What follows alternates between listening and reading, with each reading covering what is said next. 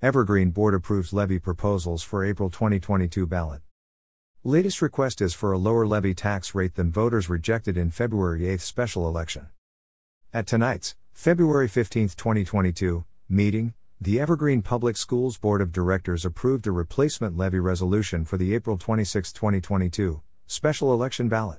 Voters within the district's boundaries will be asked to vote on a replacement educational programs and operation levy that will lower the overall current local school district tax rate.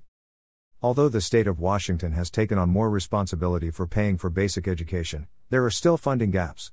Operations levy funds account for approximately 11% of Evergreen Public Schools' overall budget or $38.6 million in 2022, and fund critical programs and services, including athletics, academics, and health and safety. The state allows school districts to ask for locally voted levies to cover programs either partially, or not funded at all, by the state. Evergreen is asking for a three year replacement levy at $1.70 per $1,000 of assessed value for all three years, which is the same as the current levy tax rate.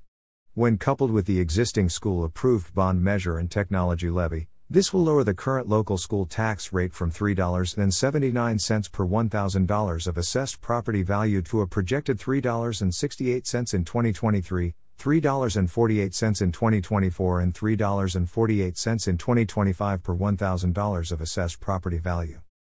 This is a significantly lower levy tax rate than what was proposed on the February ballot, which was $1.92 per $1,000 of assessed value the first year and $2.12 the second and third years. We understand that the last few years have been tough on families, therefore, we adjusted our levy tax rate to lessen the financial impact, said Board President Ginny Gronwald.